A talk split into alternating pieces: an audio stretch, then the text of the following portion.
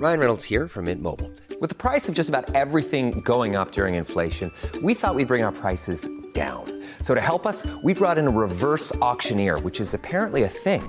Mint Mobile unlimited premium wireless. Ready to get 30, 30, bit to get 30, bit to get 20, 20, 20, bit to get 20, 20, bit to get 15, 15, 15, 15 just 15 bucks a month. So, Give it a try at mintmobile.com slash switch. $45 upfront for three months plus taxes and fees. Promo rate for new customers for limited time. Unlimited more than 40 gigabytes per month. Slows. Full terms at mintmobile.com.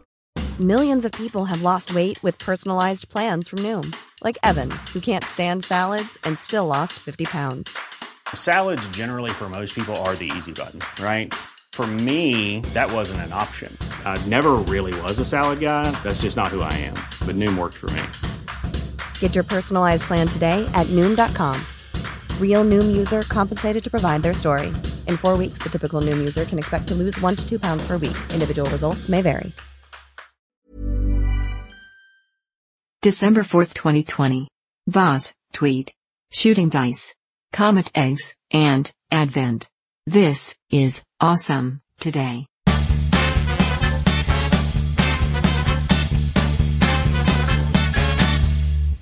Awesome Today is a daily show, even though it technically isn't every day. It is barely edited and sometimes offensive. It is a good show. Some might even call it awesome. If you are friends with someone who doesn't think this show is awesome, you deserve better friends. Hello. Hello. You were staring at me so intensely. I was waiting patiently. Yes, You were busy in your mind. I was. And I'll tell you why here in just a minute, but let's get going because it's related to this very first news item. Fantastic. Well, today is December 4th. Happy December 4th. Happy December 4th to you. This is, we're having a Friday show. That's right. I've never done this. Yeah, we I did last night for Thanksgiving. Okay. Well, thanks for spoiling my novelty. You're welcome. I have no short term memory, so I could have been happy and you ruined it. That's what I'm here for. Well, in the meantime, happy Dice Day. Dice Day. We are celebrating dice and how many games they do provide. Hmm. The origin of the dice, it's uncertain. The oldest known was unearthed as part of a 5,000 year old backgammon set that was found in southeastern Iran. Now, I'm going to fact check you. Are you sure it wasn't a 5,000 year old Dungeons and Dragons set? Well, This is where my all mind I can tell you is what I've read. This is where my mind was when you were waiting patiently Gotcha, slash impatiently gotcha. for me to start. I was trying to remember. I feel like because Daisy collects D and D dice because Mm-hmm. she loves the D and D, and And they're all possessed by demons. nope, that's not how it goes. That isn't. That's No. what one of my Sunday school teachers. one of my Sunday school teachers told me. I feel like they're twenty sided dice, but then I was like, is that right? That's why my mind was like, am I? I don't know. I might say the wrong thing. Well, yeah. So this that was found as part of the backgammon set. Yeah. It's the traditional six-sided die, but Oh. there are many multi-sided. Yeah, for basically just D and D Yes. and math teachers. and math teachers. No, no shade thrown there. No. I was loosely a math teacher for a hot minute. a loose math. A hot minute. I was loose, yes. I threw my quadratic equations around like I just didn't care. Okay. That's that's what happened there. Um, so yeah, that um, dice were once commonly made of talus, which is ankle bone. Oh, okay. I was like, uh, you said that like we were supposed to know what talus is. Well, I like to pause for dramatic effect. it was very dramatic. Yeah, talus, which is ankle bone of a hooved animal, which I use. I use a V when I say hooved. They it's spelled with an F, hoofed. Yeah. Which when I say hoofed, I feel like I'm throwing some kind of other funk on it that doesn't feel natural to me. So I'm going to stick with hooved, even though it's not spelled with a V. Um, so all of that to say, celebrate. Go play a game that use uses dice of some kind, right? Yes. Um, throw dice at another person. Don't do that. That's fine. I will put you in Or- timeout. You could just find random opportunities to yell out Yahtzee. Yahtzee is by far my favorite dice game. It's it's a great word to yell. It's a great word to yell. It's the first real, like, legit game I learned. My, my Yeah. grandmother, my maternal grandmother, with whom I spent many a summer, many a Christmas break, she loved Yahtzee. She taught us all how to play, all the grandkids, so that we could just all sit around and play. Probably thinking back now, is mostly for her entertainment. She just wanted some people to play Yahtzee with her. Yes. And um, I love Yahtzee. Okay, well, I'm going to tell you the story as to why Yahtzee is less special to me, other than just being able to randomly go Yahtzee because that's fun to do. You do love, and I mean love, to yell Yahtzee. It's a real assy thing to yell. it, it it's it feels good when you're the person yelling it, but on the receiving end, it's very ah, aggressive. that's why it feels good to me because I know that it's being received poorly, mm-hmm. and that's the kind of girl I am. Okay, tell me the Yahtzee story. Okay, so there was a game. We didn't play Yahtzee when I was growing up, that I recall. Mm-hmm. We did other things, checkers and cards and stuff. Before before Yahtzee made its arrival in our home as a child, there was some game that we played, and I can't tell you what it's called. I don't know, but in the cup that dice should go in, Yeah. were little plastic pigs. And you rolled the pigs, and depending on how they landed, you got points. And one of the higher scoring combos was called Makin' Bacon. No. And it's when one of the pigs was mounted on the other pig. That's not true. No. You are Listen. making this up Listen, right now. I will bullshit you on many things, but not this. This is unbelievable. This is practically another, it's the fifth gospel. I'm telling you, this existed. Bacon, bacon. Yes, and and I was so even in my even in my youth, I'm hey, and I'm not I'm not off put by You're no prude. inappropriateness. That You're doesn't. prude. I'm no prude, but to me that was such a such a cheap version of obscenity. I was just like, if that's all the better you can do, well, it ruined all of life for me with a cup that you would shake with things in it. So when Yahtzee came, I was like, yeah, it's just another making bacon bullshit. I don't need this in my life. Go away. I have known you for a long time, over half my life, as we've established.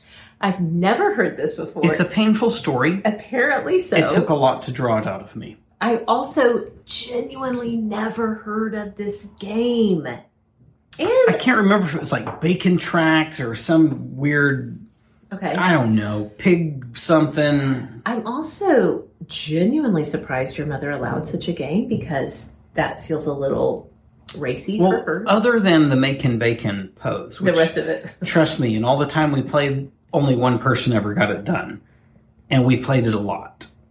We played it a lot. All right. Um, other than that, I feel like it was a really innocent way to be naughty, and that's that's up her alley.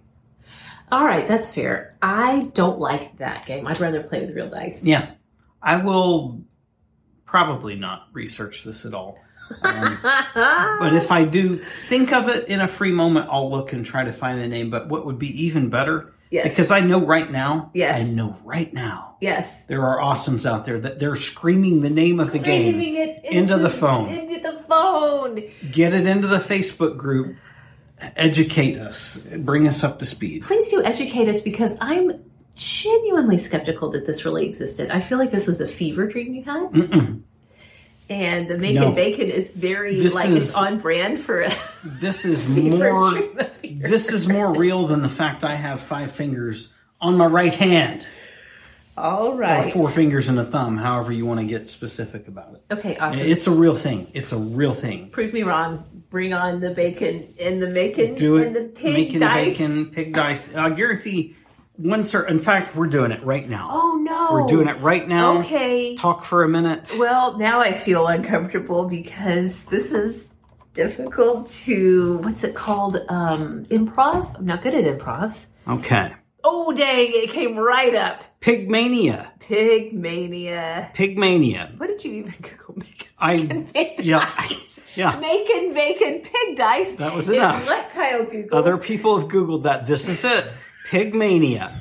It, it originated in 1977. I didn't even know it was that old. It was the year I. Excuse you. The year of your birth. That was the This year game I was is born. ancient.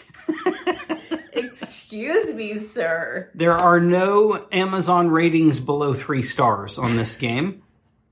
Pigmania. Let's get down and see. Um, are the directions included in the box? Of course they are. Idiot, don't ask that question. Let's get down to the reviews. Let's see. Um, uh, well, this is a stupid review. It came fast in the mail and it was exactly as I described. hate it when people leave that. That's stupid. You wasted both of our time. Oh, this is this is fantastic. okay. let's wait before I read this. I have to scroll up and look. Um, where's the price? Holy moly! I guess it's a collectible now, so it's at forty five oh, bucks. Oh yeah, you better for the game. really want to get that. It wasn't that expensive Don't let your children play when we with it. had it. So this person said buying this game was a real splurge for us, but I'm so glad we did it. Okay. Okay. Good for you. Um, my favorite board game in fifth and sixth grade. This person's from my era of Yes. life. Yes. I was thrilled that I could find this one. Great condition. My nieces love it. That's disturbing. we know which uncle in the family he is. yeah, right. Uncle Francis, or Chester, as other people might know him. Chester the molester. That's enough of that. Let's move on. Okay. Wow, we took a real side trail It was worth it. from National Dice Day. It was worth it. It was worth it. You know what else is worth it? I do. Poultry Yeah. In In the form of eggs. in the form of eggs influenced by astronomy. Here we go. 1680. Have you, not you, because you did the Well- research on this, have you, gentle listener, have you ever heard of a comet egg? I'll answer for them. No, please do tell. Okay, legend has it that chickens have, not infrequently, been known to lay eggs that have been influenced by a passing comet. Let's pause for a moment. There are, I have no doubt, many animal owners mm-hmm. amongst the awesomes, both household and or more farmy type ownership. Okay, sure. Cows, horses, pigs, whatnot, even outdoor dogs, all that.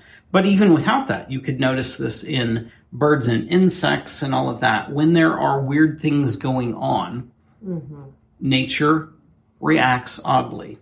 Well, yes. Even- all- everything's connected. and and you can see that from fronts that are blowing in but there's an awful lot of stuff out there about when a solar eclipse happens Yes. weird things that occur and with poultry like roosters Right. that don't know when to crow they're all confused Exactly.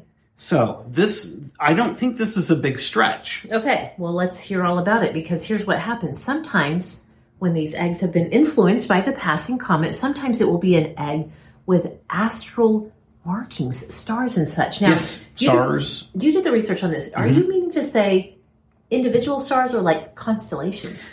both What? both and in the event of a solar eclipse one egg referenced through the lore that had the sun i i don't know what that means there weren't pictures there wasn't there were no such thing as photography as old as this goes but this is what's been reported throughout the ages Well, listen, I'm open to anything when it comes to things that are a little in the realm of woo woo. Mm-hmm, so, mm-hmm. other times the egg itself will have a comet like tail.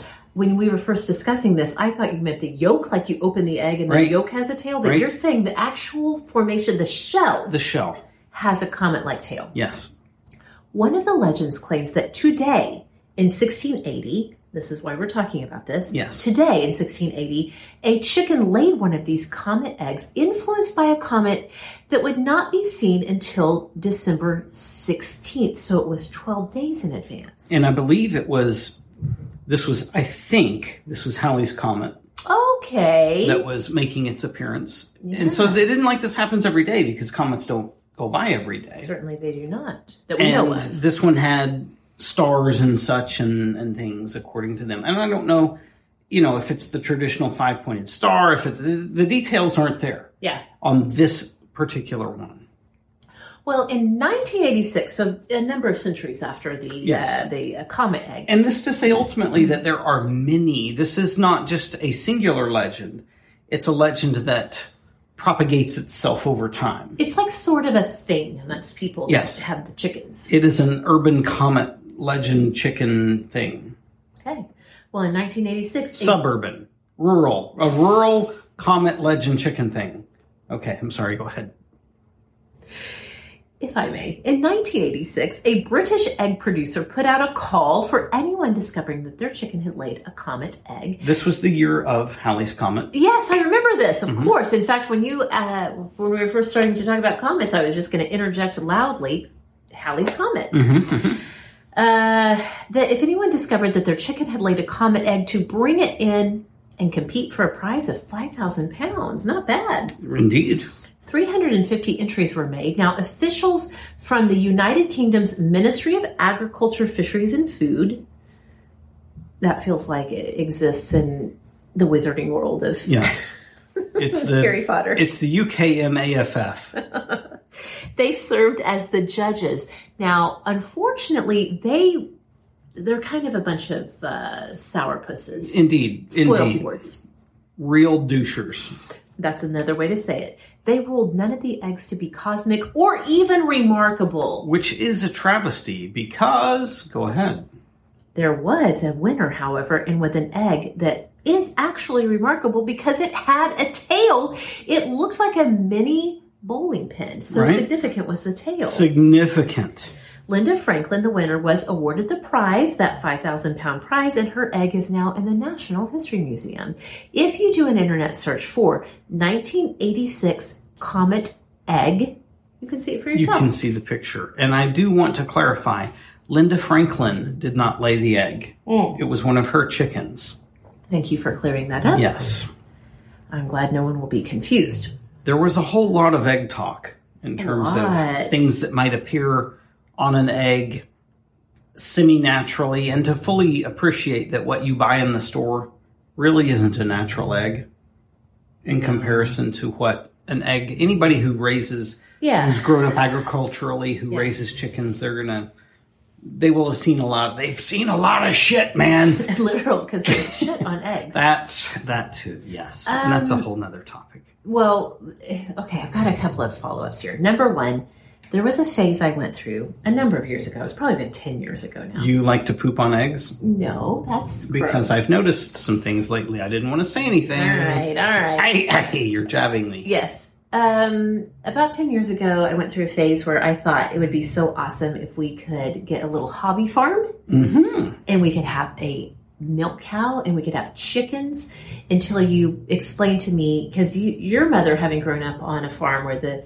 gathering of chicken eggs was not a romantic Right. instagram worthy adventure you explained to me the thing about there's poop on eggs Poop on eggs. and most importantly Yep. Number one, snakes snakes. snakes like those hen houses They love an egg. they love an egg. You reach in, you think you're getting the eggs, and you get a hold of a snake. And I wanted to just actually die, Yes. physically die when I heard that. I do regularly as I think about it. If Yes. there's anything in this world that will make me surrender all toughness, Remember that's the idea of a snake. Yes, I do remember. when I went down in the basement and I Ah, said, yes, I remember I came back, I came flying back up the stairs and said, "There's a snake in the basement." Now, what was the reality of the snake in the basement? there was an actual effing snake in the basement. Now, listen, it was like an oversized night crawler. Yes, it was like four inches long. Yeah, but it, it was a snake.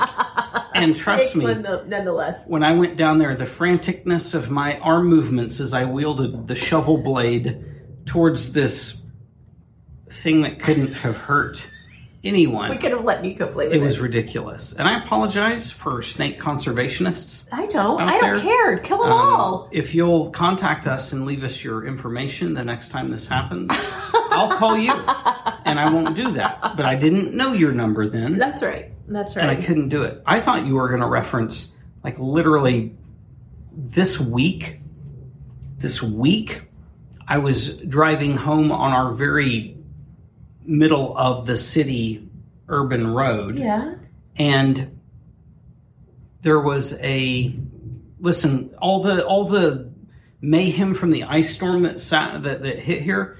Everybody's branches, all the branches are still everywhere. The city Mm-hmm. Yeah. still hasn't come through to pick all that up yet. It's a disaster. They're on the schedule. So everywhere you go, the sides of of residential streets are piled eight to twelve feet high with branches and whatnot. Yeah. Uh, Some of those fall out into the road. There was a, a small stick in the road, but it was it was S shaped, Oh no. like a snake. Okay. And when I first drove through, this is a whole lot of stories all bundled into one. When I first dr- drove through, I freaked out in the car. And you'd think, oh, why would you be freaked out by a snake when you're in the car because you can just run over it and go on? Well, no, there's also another urban myth, legend, story thing out there about someone who did that very thing. They ran over a snake thinking, oh, good, it's all fine and good, but it had thrown it up into the engine box and it climbed into the cab and it bit them and they died. That's an actual. Hey, you know So what? I literally, I just can't handle snakes and how all the things work or don't work, but they could work. That reminds me of the very first urban legend I ever heard. I was a child. I did not know it was an urban legend at the time I believed it because it was told to me by my dad and it was presented as his co-worker's friend of a mm-hmm, friend had, mm-hmm. this had happened to them. Again, this was pre-internet. We didn't know what urban legends were. This was the heyday of urban legends because you couldn't, there was no Snopes.com to Right. double check what was happening. But the very first one I had heard of was that this friend of a friend of my dad's coworker had gone to the Burlington Coat Factory and had gotten a new coat and they were wearing it through the day and they as through the day they noticed they kept feeling like this little pinprick on Okay. it Yeah, yeah. Yeah, I've okay. heard this one in a different format. okay and they thought well maybe there's just like a tag in there or something that they forgot to take out and they started to investigate and it turns out that there was like a baby cobra in there Okay. that had snuck into the lining of the coat. Now that it did not happen. You may have heard a variation of that story where it was a hypodermic needle. This was during the egg Okay. scare that this happened as well. This story being repeated. So Well, when you grow up redneck, as I did, as I still cling to, Uh-huh. Yes. I'm, I'm not ashamed of that. I, I like it. Um, the story that floats there is that there was a lady married to a man, which was how it was done back then, and he was bitten through his boot by a rattlesnake and it poisoned him and he died. Yeah. She remarried and still had the boots. New husband puts the boots on, ankle Yes. hurts, stings, dies. I've heard that one too. And I think even yet one more still happened Yes. all over again before it was realized that the fangs of the rattlesnake Mm-hmm. were still in the boot and that it had continued to poison the wearers of the boot. Yes. Do you see why we have a pathological fear of snakes? Right? Oh, it's indoctrinated into us. from an It's early bad. I don't like them. Shoot, I- What? I- I- oh my oh, gosh. I messed up can't- everything. Don't touch the teleprompter. You're fired. Good. Well, we did a real good job of getting off track. Let's get back on track to December 4th, 1829. mm-hmm. Sute, Suti, Sati, Sati I think. is outlawed in India. I had no idea what this was, but it is the practice of a widow burning herself to death on her husband's funeral pyre. Pyre. Pyre. Pier, pyre, whichever it is. I already have plans to do this. I will have a bottle of our favorite Scotch candy. Okay, you're gonna pour it. I'm going to pour it. I'm going to wait, wait. soak Do it this in way. Scotch. Do it this way. Pour it into your mouth Okay. at such a rapid pace that it just spills all over your body. I will. I can that way, that. it won't feel wasteful. I can do that. Yes. But I'm going to give you permission to not do this. No, no. When I'm completely, com- completely soaked in Scotch, then I will just light myself on fire. That's dramatic. It is dramatic. It is dramatic. I can know, looking back over the course of how everything has worked culturally throughout history, the prospect of of being a woman Yeah. without yes. someone to establish your citizenship effectively, your Right. humanity Yes. even. I could understand how it would feel that Desperate. desperate. Yes. yes. Okay. Well, it's now against the law in India, so Well, and it should be, and it sh- you shouldn't do this. If I die, you're no less of a, a human. You know this, right? when you die, I will make sure that the children are grown and have gone off to seek their fortunes, but then I will become a cloistered nun. Okay. That's fair. That's fair. That's better than than Suti. or Okay. sati or however you say it. Okay. Okay, seatbelts on. This one's a long one, and it's a good one. All right. Buckle up. 1875. William W. Tweed, or Boss Tweed. Now, I asked you earlier if you'd ever heard of him. Wait, is he born on this day? No, no, Died. no, no, no. Something Just happens. We'll get to we'll get to okay. what happens. All right. I forgot I'm supposed to buckle up, so I'm buckled in. Yeah, get get it on, All right. seatbelt in, Here we go. all that. Yeah. I'd asked you earlier, have you ever heard of this? And you had a, a like a vague familiarity with the name, affiliated with pop culture somehow, some way, and that's how I was as well. Yes. Before I went and began to look, Mm-hmm. um, and I guess that's true for most people that are not from New York, and probably even honestly the the bulk of those who are Okay. this is where the man operated. Um, goodness, in in pop culture, there are plays, older television series. There's movies. There are even video game references. Very recent video game references. One of the Assassin's Creed games, which is a great little franchise of games. Yeah. Yeah. So Boss Tweed was an American politician, most notable for being the quote boss of Tammany Hall. That may be another word name that rings familiar to you. I'm having like PTSD flashbacks to AP U.S. American history. Yes, Tammany Hall was the Democratic Party political machine that more or less was politics in the 19th century, especially New York City and New York State. Okay. At his peak, and this is a this, This is, is a list. list now. Hold tight, everybody. At his peak, he was the third largest landowner in New York City, a director of the Erie Railroad, a director of the 10th 10th National Bank, a director of the New York Printing Company, which was the thing at the time, the proprietor of the Metropolitan Hotel, a major stockholder in iron mines and gas companies, a board member of Harlem Gas and Light Company, a board member of Third Avenue Railway Company, a board member of Brooklyn Bridge Company, president of the Guardian Savings Bank, a member of the U.S. House of Representatives, a member of the New York County Board of Supervisors, the head of Tammany Hall, the political machine, and then on the heels, not at the same time, both in the House and Senate, but then later a member of the New York State Senate. Holy. So this wow. dude was, wherever it was happening, He was busy. he, was, there. already there. When you got there, he was greeting you, Yes. if you oh so my. deserved. He didn't sleep much, it seems like.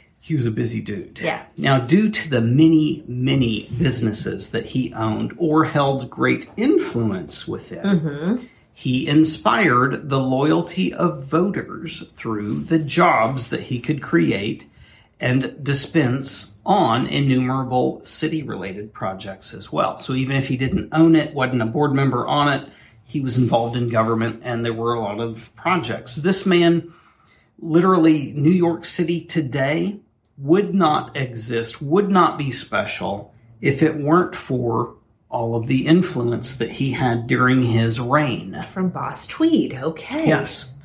So with then voter loyalty, which he'd inspired through some pretty shady means, Sure, of course. he had all of his friends Mm-hmm. elected into every office possible. And especially those that were really important, like Recorder of New York City, New York County District Attorney, City Comptroller, anything around the money. Okay. Well, I can't blame him. Yes. It's it was a good plan. It was a good old plan. He he found whether you agree with what he chose to do or not, he was he really nailed it into figuring out how to get it done. Yes. So in 1869, Tweed took control of the New York City government. And at the same time, he'd proposed a new city charter. He'd leveraged inspirational things at the time to, to incite participation by other powerful people. This charter that he'd proposed was to return power to City Hall, which was to take it away from someone more distant than who was right there with everybody. Okay. Okay. Sure. Now, this passed with the help of in 18 whatever 69 is that what it was yeah mm-hmm. with the help of at that time $600,000 in bribes which is roughly 15 million dollars in today's dollars to get those votes Yeah, that's a lot of dollars. now, this charter put the city's finances in the hands of an, a board of audit, which just so happened to be Tweed hmm. and a hand-picked comptroller. Mm-hmm. And he went on then from there to appoint his people to everything that you can imagine and more. Uh, and this group ultimately became known as the Tweed Ring, The tweed ring. Yes. which feels weird, but it's mm, okay. I like it it. though. worked. Yeah. Now, because they literally ran everything, they had no need to be creative or to meaningfully work to hide anything. They didn't even have to doctor the books, the financials, because anyone had the who had the right to review those were part of the ring. Anybody that wasn't couldn't. They didn't have any any right to see them, so there was just no concern. Yeah. Um, and so, for all of the many, many projects that went on, building of buildings and constructs and stuff, Yeah. all of the contractors were very, very forcefully encouraged to multiply their invoices by two, five, ten times the actual cost of what they were doing. As a result, just one instance of this, the New York County Courthouse ended up costing at that time about twice as much as the Alaska purchase. Oh, dang. Okay. Not a not a small inflation of No, things. it is not. So then in 1871, Mm-hmm. the county auditor, who was part of the ring, he was the one who kept the books for the ring. Mm-hmm. He was, of all things, in a sleigh accident. This was in mid to late January. Sleigh like, just hear those sleigh bells Yes. jingling. Yes, because that was a that was a thing of wealth. You'd take sleigh rides. Uh, well, okay. He was in a sleigh accident. It uh, gorily smashed his head, and a week later he died from all of that. Oh Well, my gosh. Yeah. It, his replacement then, because this wasn't expected, right? He wasn't one of the top whatevers. He, He was wasn't just, in that tweed ring? He was he was in the tweed ring, but he was an underling. Okay. And when that underling fell, then the guy that by law and construct of things replaced him, well, he wasn't part of the tweed ring. right, He that's what I'm saying. That's why I'm saying the replacement wasn't in that right, tweed ring. exactly. Yeah. And so he leaked then financials to another that wasn't part of it. And this really Mm. was the beginning of the unraveling. Okay, listen, listen, listen. The minute that the dude was in the slaying accident. Slay accident, not slaying, but slay. Yes. No, I'm, I'm. I said what I said. I said You did. Well, you can, but it doesn't make you Slaying right. accident. You're free to believe what you want. It doesn't make you right. The minute that happened, Boss Tweed should have loaded up his Tweed Ring posse. They should have gone and confiscated all of those books. Well, and they they attempted. They attempted. Mm-hmm. They're literally burned documents. They did a lot of things, but when you're talking about Decades certainly corruption. no, no, no. It wasn't. It wasn't decades. It was Okay. only a few years that he was really okay. running and gunning. Yes. They had gone in, but you're talking about. Think about New York City at that time. Yeah. That was really wow. The population there, the goings on, all of the things to to try to find a way to wipe all of the servers, which in fact were just paper documents everywhere. Yes. Um, it was it was a significant endeavor, and they they did the best they could, but there's no way to get everything. That's fair. There's always a trail somewhere out there. Somewhere. They couldn't get every last well, the new the new cat found it or enough of it and Yeah. began to leak those documents. Um, and so then, as things began to unravel, it began to hamper the cash flow a bit, to damage the cash flow a bit, because they had to start being careful. Well, yeah. And with that being the case, then it made it increasingly difficult to keep up with the bribe payments and sometimes even just general payroll. Yep. And so those that went unpaid, some of them, not all of them, hmm. angry, pissed off, trying to get even, they also turned against Tweed and everything really just snowballed. It was a it was a parabolic mm-hmm. acceleration of oh no. Yes. There's a big fan somewhere and we have a lot of shit right here. And it's all It's hitting gonna it. hit. Okay. So Tweed was ultimately arrested. There was like a minor, it was a very unsophisticated sting operation. But mm-hmm. understand, when you control everything, you need no sophistication. That's right. So it didn't take much. yeah. It's a very mild sting operation. Tweed ends up getting arrested. He's released on one million. This is eighteen seventy or this- sixties, late sixties. Yeah, this is like unthinkable. A million dollars. of million dollar bail, which doesn't mean you come up with a million dollars. I Right. believe it's a tenth of that. Yeah. That you come up with to actually post bail, risking a million. Yeah. Um, but he was certainly able to produce that. Mm-hmm. And then as soon as he got out, he immediately went to work to recover through guiding the then current ongoing elections. And while he was able to secure his seat in the Senate at that time, the rest of his crew, the Tammany Hall, the, Yeah. the Tweed Ring, they didn't fare quite as well. Some of them spooked that even began to flee and all the way to overseas, I believe it. Yeah. Yes. which isn't as easy back then as now. Right. No, no plane flights across, right? Right. So a little bit of time goes by. Tweed ends up re-arrested, and this time forced to resign his city positions. It didn't say whether or not he'd had to resign his seat in the Senate. I would guess that that probably coincided Yeah, as I well. guess so. That's a fair assessment. This time bail is eight million. He still is able to come up with that. Mm-hmm. So his first trial was 1873, and that jury was unable to agree on a verdict, which makes me think one of the, he he got into the jury. Yeah. Still had the the means, the Oh, ways, sure, all of that. yes. He influenced that. So that one didn't do anything, but and I think that was in January of, of 1873, and then later in the year, uh, retrial occurs, and he's not able to influence that one. He's Okay. convicted of 204 of the 220 counts. Whoa! They proverbially threw the book at him. All the books they threw the library, Yes. and yet he's fined twelve thousand seven hundred and fifty dollars, which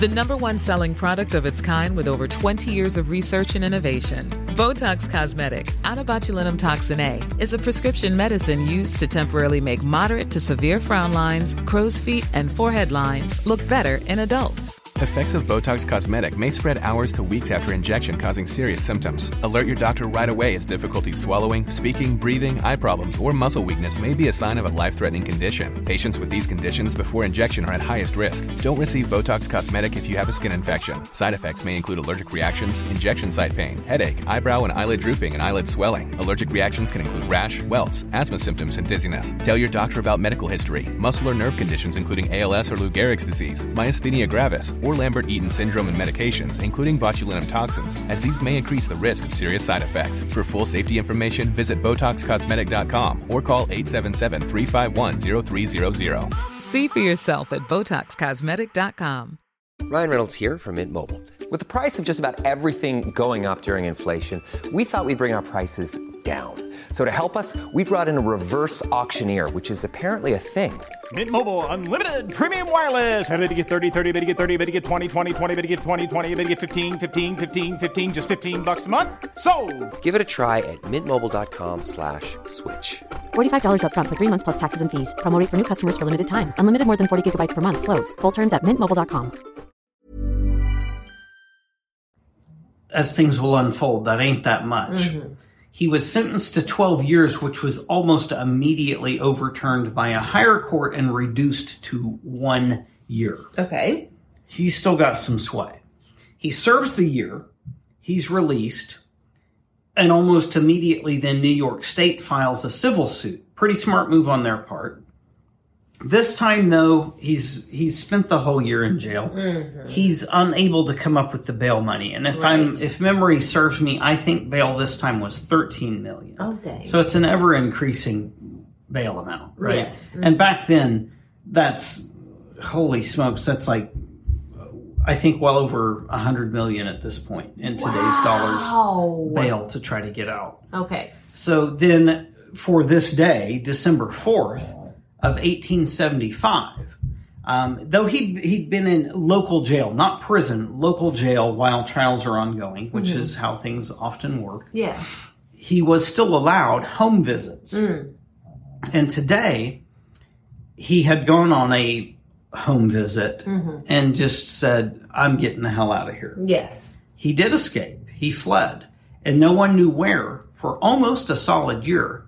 And then it was figured out through, it was pictures uh, that had been in newspaper cartoons for the media that had been harassing him while he was in office. Uh-huh. Somebody put together the identity Okay. just from cartoon drawings. Interesting.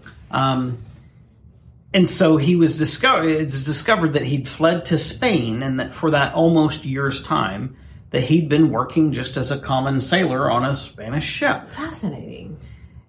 And insanely, just speaking to the strength of the United States then as well as now, he was turned over to the USS Franklin, which was an American warship, which then brought him home and returned him to prison. Wow. Okay. Yeah. All right. So at that point, feeling a bit desperate, certainly broken, and certainly broke, Yeah. he agreed to testify to a special committee and detail everything in return for his release. It was his last card that he had to play. At the completion of his testimony, and he upheld his part, the governor of, of New York refused to abide by the agreement and left him in prison. he did him dirty. Did him dirty, wouldn't float today. Mm. Once the deal's done, the deal's done. Yeah. But it, it worked then. He then ultimately passed away just a few short years later from pneumonia. Well, I mean, he wasn't. He. Had, I feel sad about this now. Yeah. He had Yeah. this adventurous life, building up what we know to be New York City today, and then he died. And then sad he died. and alone of Sad, pneumonia. in Alone, pneumonia, prison. cold prison. I don't like it. So his this is and this is interesting in a big picture. Tweed's system of corruption, as it's been examined over the years, and trust me, it has been, um, if not replicated, it was an engineering marvel. He was, however, never the sole boss. Of course. No one, no one ever is, right? Yeah. As one would imagine, he shared control with numerous less famous people, Mm-hmm. none of whom ever faced charges, brought to justice, any of that. Um, and that's interesting to think about. And it makes you wonder then this governor who refused, was he one of them or was he influenced by them? Were, were they just trading him out for another, perhaps even like presidents, are traded out by the deep state or whatever you choose to believe? Right. Um, in any event, estimations of the amount of money that was stolen over time reach as high as 200 million, though some would insist that that's way too low of a number. Dang. And so that is somewhere, depending on whose mathematics you trust, mm-hmm. In today's equivalency, that's somewhere between five and nine billion dollars over just a few short years. Gummit, that's a lot. Now, some sources insist that much of the money siphoned off. Of course, you've got to pay people to, to grease the wheels of progress. Yeah. And that's really what anybody would celebrate because he, he, he built New York City. Mhm. Yeah. Yeah. He developed New York City. yes. Um, and, and that it, it takes money to do things with speed. But beyond that, some sources would insist that much of the money that was siphoned off went to the needy. And and certainly, I mean, not for free in, in some instances, in that he was noted to be the Christmas delivery man Aw. for the working man Yeah. that they knew so long as their vote would go to Boss Tweed or Mhm. whoever he supported. Mhm. That every Christmas, when they weren't going to have a Christmas, Mhm. they would have Christmas. Yeah. Um, but beyond that, beyond that, even which honestly, I'm a little jaded. I know that, but honestly, that that alone is a pretty damn noble thing to me. Yeah. Even if he was expecting something, I mean, other than the battleground states, whose vote matters, and on and on. Um, what he did in terms of when the, the the law, the legislation that he supported while he was in office, which he actually did because he was in office and he did things. He did a, a lot to expand and strengthen welfare programs, uh, private charities, schools, hospitals, orphanages, almshouses, public baths, literally so much to help those that were without. He also pushed through funding for a teacher's college and salary increases for existing school teachers. Uh, one source even insists that there is no meaningful evidence of any personal financial gain on Tweed's part outside of just the estate that he lived in. Okay. That he he just pushed forward so Yeah. much. He he he came from a family that were they were chair makers. It Mm. wasn't, wasn't like they were wealth, and and he'd run for several things and failed, uh, trying to climb his way in the world. And I just really feel like whether it's right or wrong that he looked and saw. Despite whatever ethics or morals someone might want to cling to, that the way to move ahead requires some finagling if you want to do it in your lifetime, especially if you're climbing up from chairmaker. Yes. Yeah. Um, Tweed himself, and, and I think this is a testament to that perspective, he did not desire recognition Okay. for any of his achievements. Interesting. It was proposed to him at some point because he was deeply loved. Yes. I mean, right out of jail, he got elected back to the Senate. He right. was deeply loved. Very popular, apparently. And so when it was proposed to him that a statue be erected in his honor, his reply was, quote, statues are not erected to living men. okay. I claim to be a live man and hope, divine providence permitting, to survive in all my vigor, politically and physically, some years to come. He wasn't done. He wanted to keep doing more. Wow. So that is the story. Now I know the story of Boss Tweed. Yeah. It was a mere passing reference in American history books uh, back when I was a student. But yeah, that really filled in all the blanks there. despite anything done, from what I know at this point, from what I've read, I have deep respect.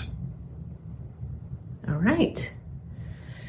Well, I think we still have a little time to do a little Advent. We have all the time for Advent. a little Advent. Advent. Okay, well, it is Friday. I misspoke yesterday. I was a little off on my days. I said Wednesday. Wrong day, Thursday. right date. It all sorts out. Well- Nobody's complained yet in the Facebooks. I know nobody's complained because people are gracious, but Yeah.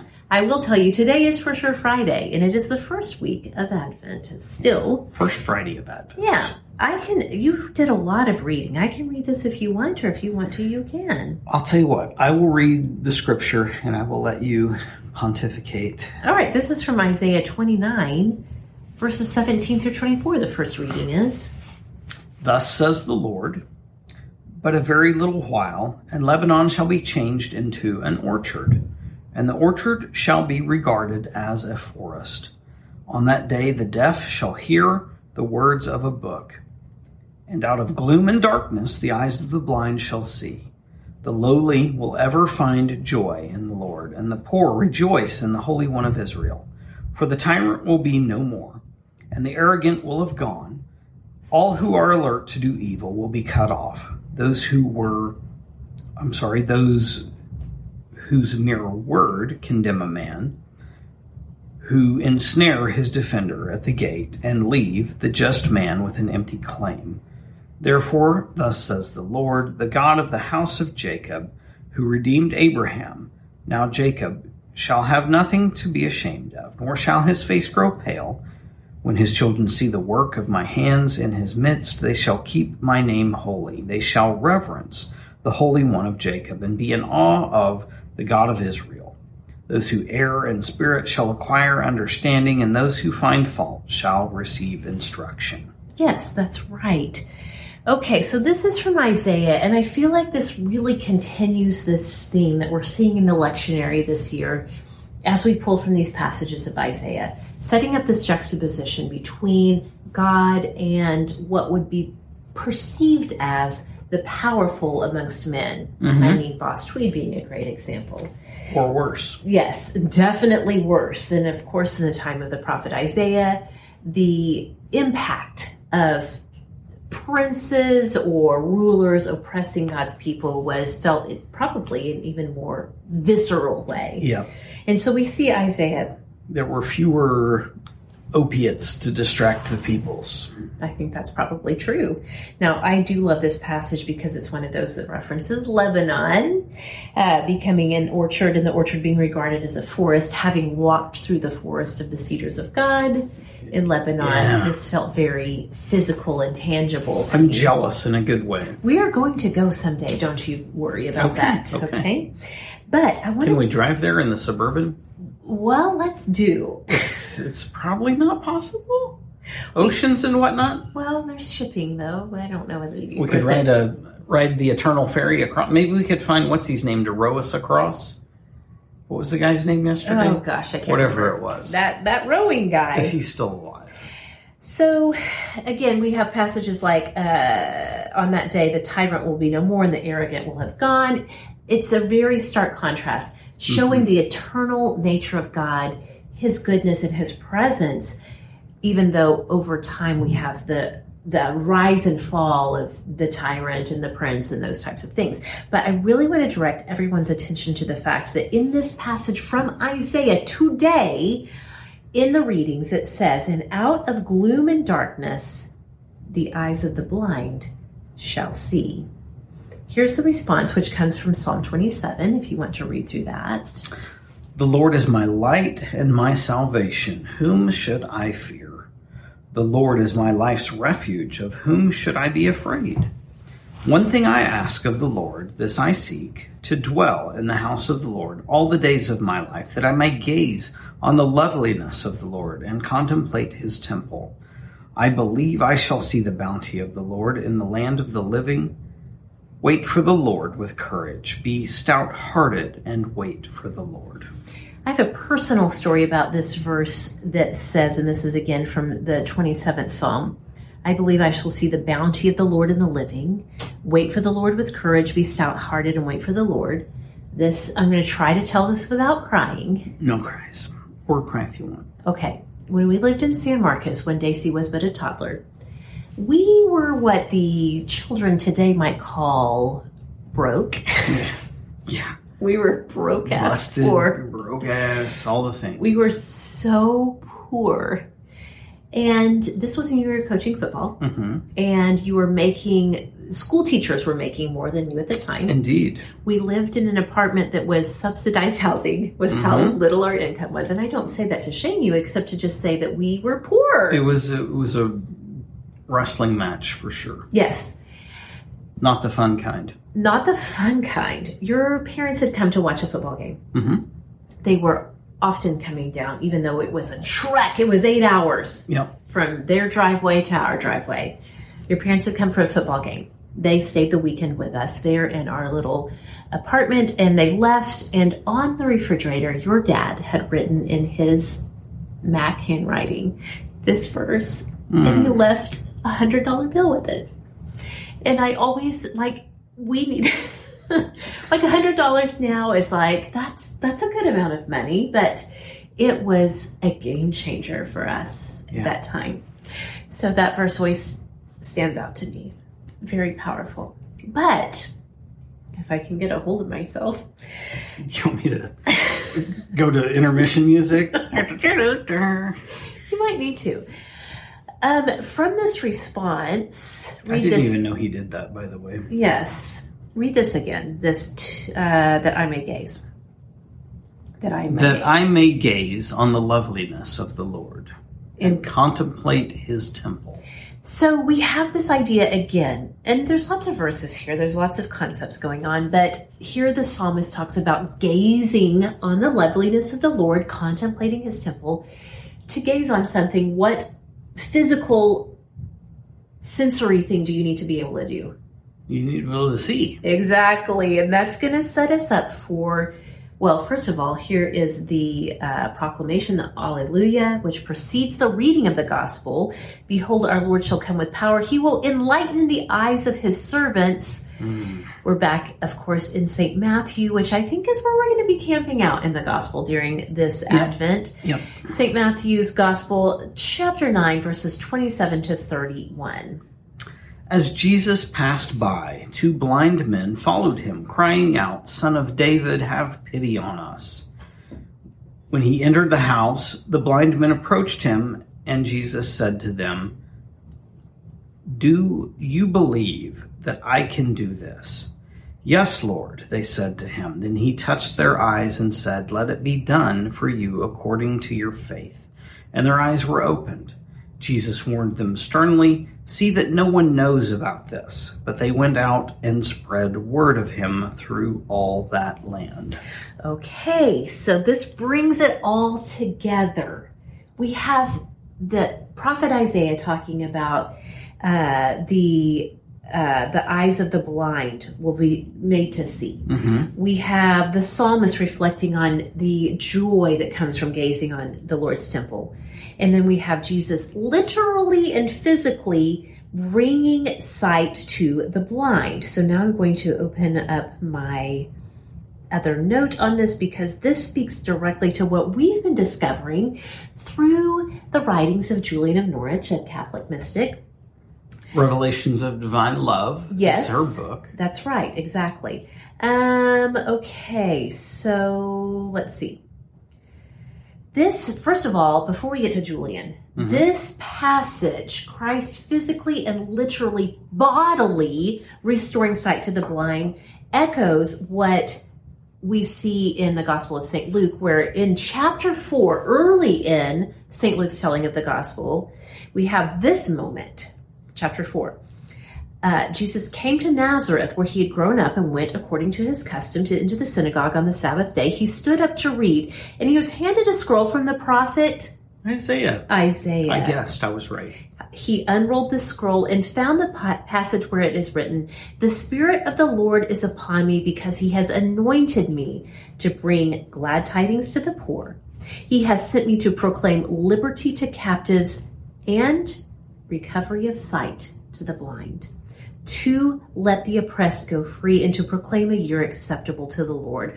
Rolling up the scroll, he handed it back to the attendant and sat down and looked in the eyes of all of the synagogue, looking intently at him. He said to them, Today, this scripture is fulfilled in your hearing. Now, this is meaningful that he sat down mm-hmm. to say this because within Jewish culture, right. when the sermon, homily, whatever you want to call it, after the reading, the thing that was shared, it was the rabbi would sit Yes. to present that. And so it was a very recognized position of authority Yes. that he would sit down to say this. Exactly, exactly.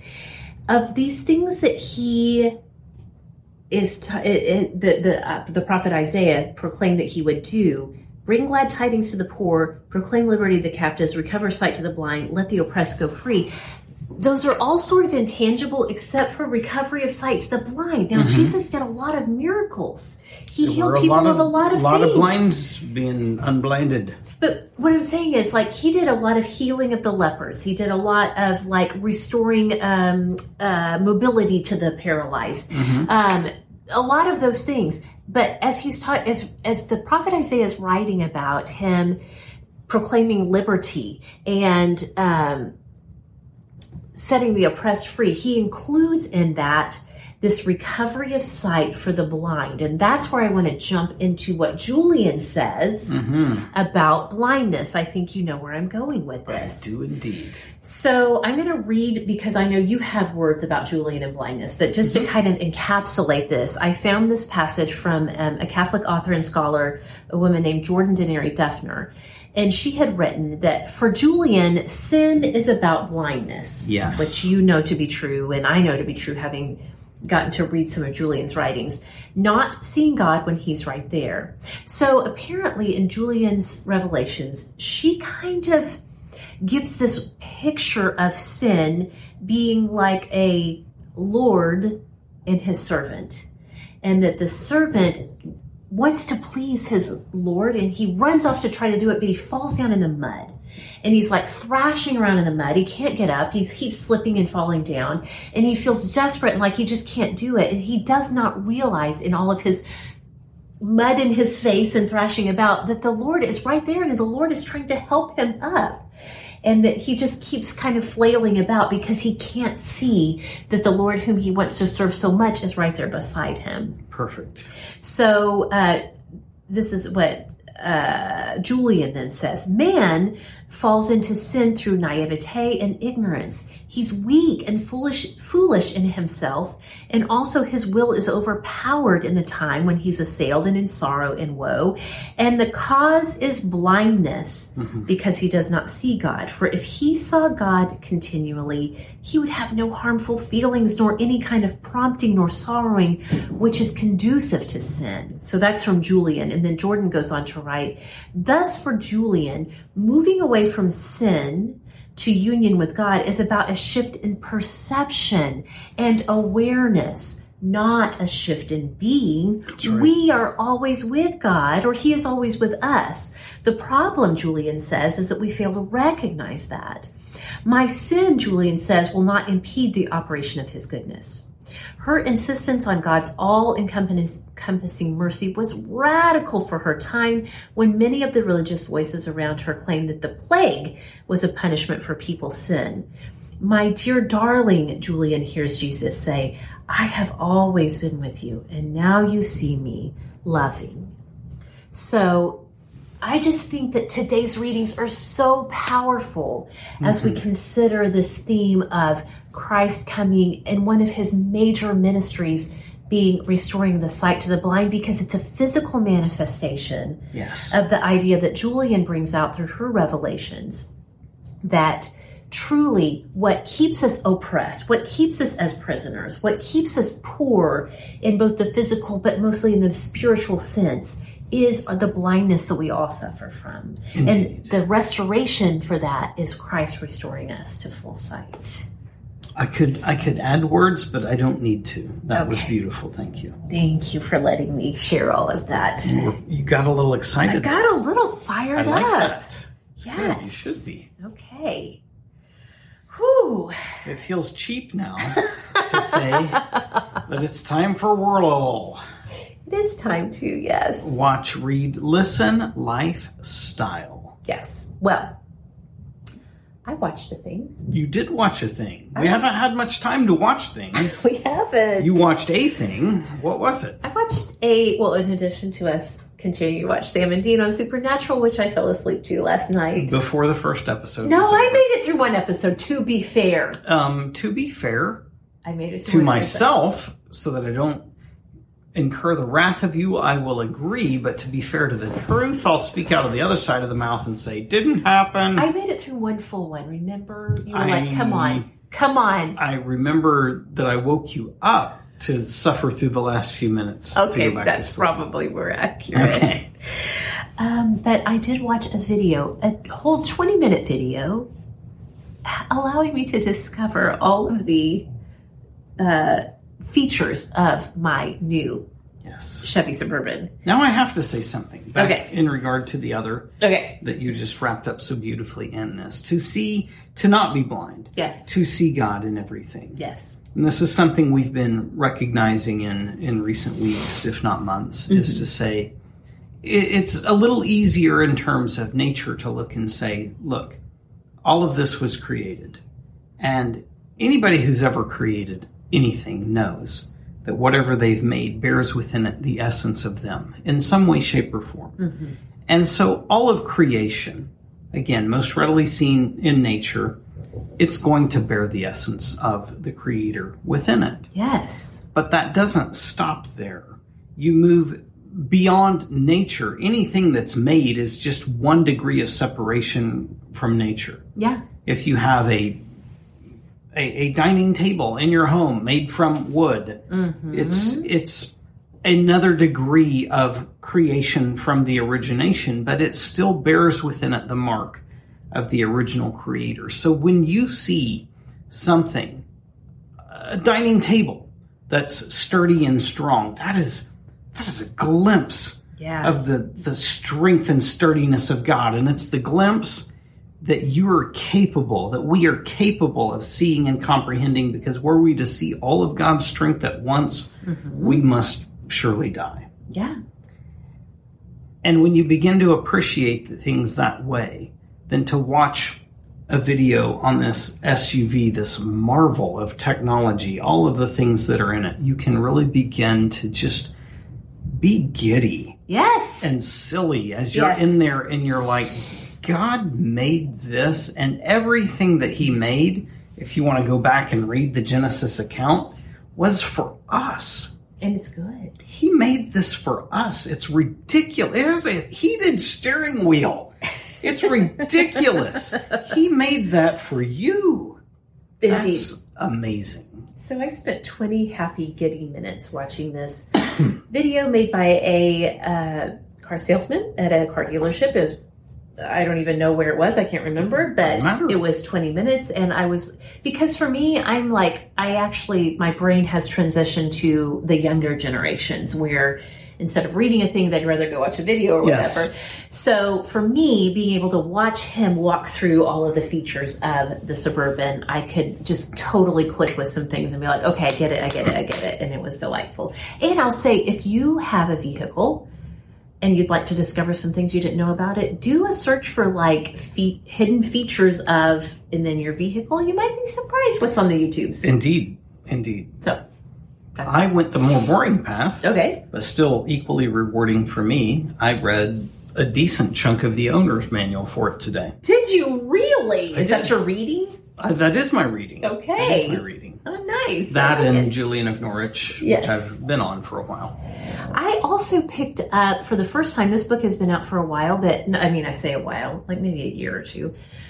Uh, Jen Fulwiler's book, Your Blue Flame, and it totally tracks along with what we've been talking about in terms of desire, discovering what it is that you were created to do. I only just started it. I think I'm on chapter two, but I got it on Audible, and uh, it's really good. And it's read by Jen herself. So there's that. So that moves us, transitions so smoothly from read to listen. Mm-hmm. And additionally, on listen, with the purchase of this vehicle, we got a three month free participation Trial. or bear trap trial, something Yes. into Sirius Radio, Yes. Sirius XM, whatever they call XM, themselves. Yes. hmm Now we're very new to Sirius XM. Yeah.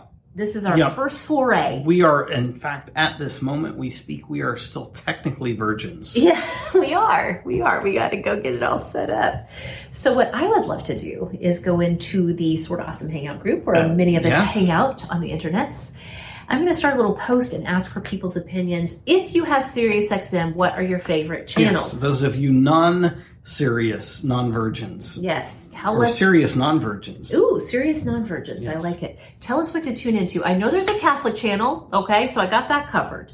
But what else should I be checking out if I want to really enjoy? Got 90 days 90 to figure it out. Do we need to keep doing this or not? I'm going to say now, I'm going to say that I feel like between our Spotify family membership, which we do pay for, mm-hmm. And podcasts, which are mostly free, um, I feel like I'm going to have all my audio covered. But if someone can persuade me, I'm open to being persuaded. Perfect. Well, it is time for lifestyle. Tell me, what do we have? Well, we picked up a new bottle of scotch. We did.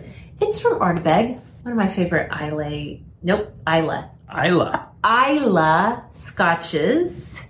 And this time, we usually get the Ardbeg 10. It's one of my favorite scotches. You will never make me sad by bringing me a bottle of Ardbeg 10. But we picked up this one. It's the Ardbeg Wee Beastie. Yeah. So tell us about it.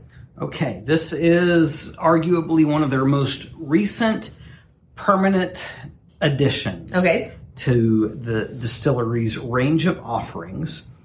It is only five years old, Okay. which would be a baby. A baby. A wee beastie. There it is. It's the wee beastie. and yet it's not soft. It's not smooth. Um, in their words, our whiskey creators set out to make the rawest, smokiest Ardbeg ever. Yes. Pour me a shot. I Yeah. was going to say pour me a glass. A Maybe dram? I, maybe I better start with a, a shot. A jigger, all kinds of measurements. Uh, it is a tongue tingling, beautifully smoky dram.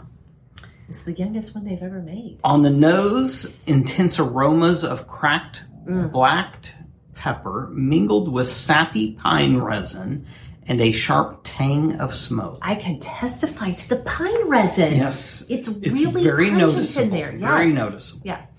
Then in the mouth, bursts of chocolate creosote and tar, which doesn't sound delightful, except that it actually kind of is.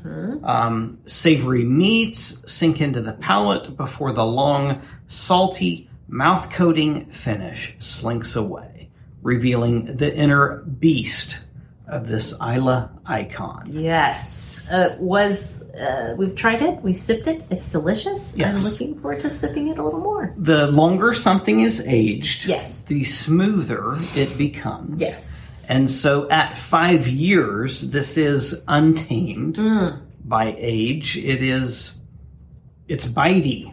Well, my reaction to it on the first sip was, I feel like this is an ornery scotch. Yes, and that's that's so accurate. In fact, they probably should have named it Nico Gus after our son. Yes. He just wasn't born early enough for them to know him. Yes. Oh my goodness, it's a great one. It's not Yeah. probably one that we'll have, keep in the regular collection, but just like every now and again, if you're just looking for something real bitey, real ornery, and you want something real smoky up in there, right there's a there's a little there's a little sweet um it, it is aged from bourbon casks to then sherry cask sherry typically has a pretty sweet Yeah. thing to it Yeah. um it's it's good it's it's very if if the stereotype is true Mm-hmm. that girls like the rebel Oh yeah, maybe that's why I like this it one could so be much. ladies give it a shot it may just be that that little bit of a a rebel that can code switch just well enough so that your parents won't kick him out of the house I, that's the perfect way to describe this one. Again, it's the Ardbeg Wee Beastie. We're enjoying it. it's good it's good Well then, is that everything I think it sure better be. i can't get my computer to change formats to any other screen That's to check my notes uh, there we go yeah that's everything i've got Okay, all right well have an awesome today would you please do. bye-bye Bye. Shooting dice is also referred to as street craps. There is no craps table, but it is still making bets on a specific outcome of rolling dice. If you're going to play, bring cash. They don't accept credit.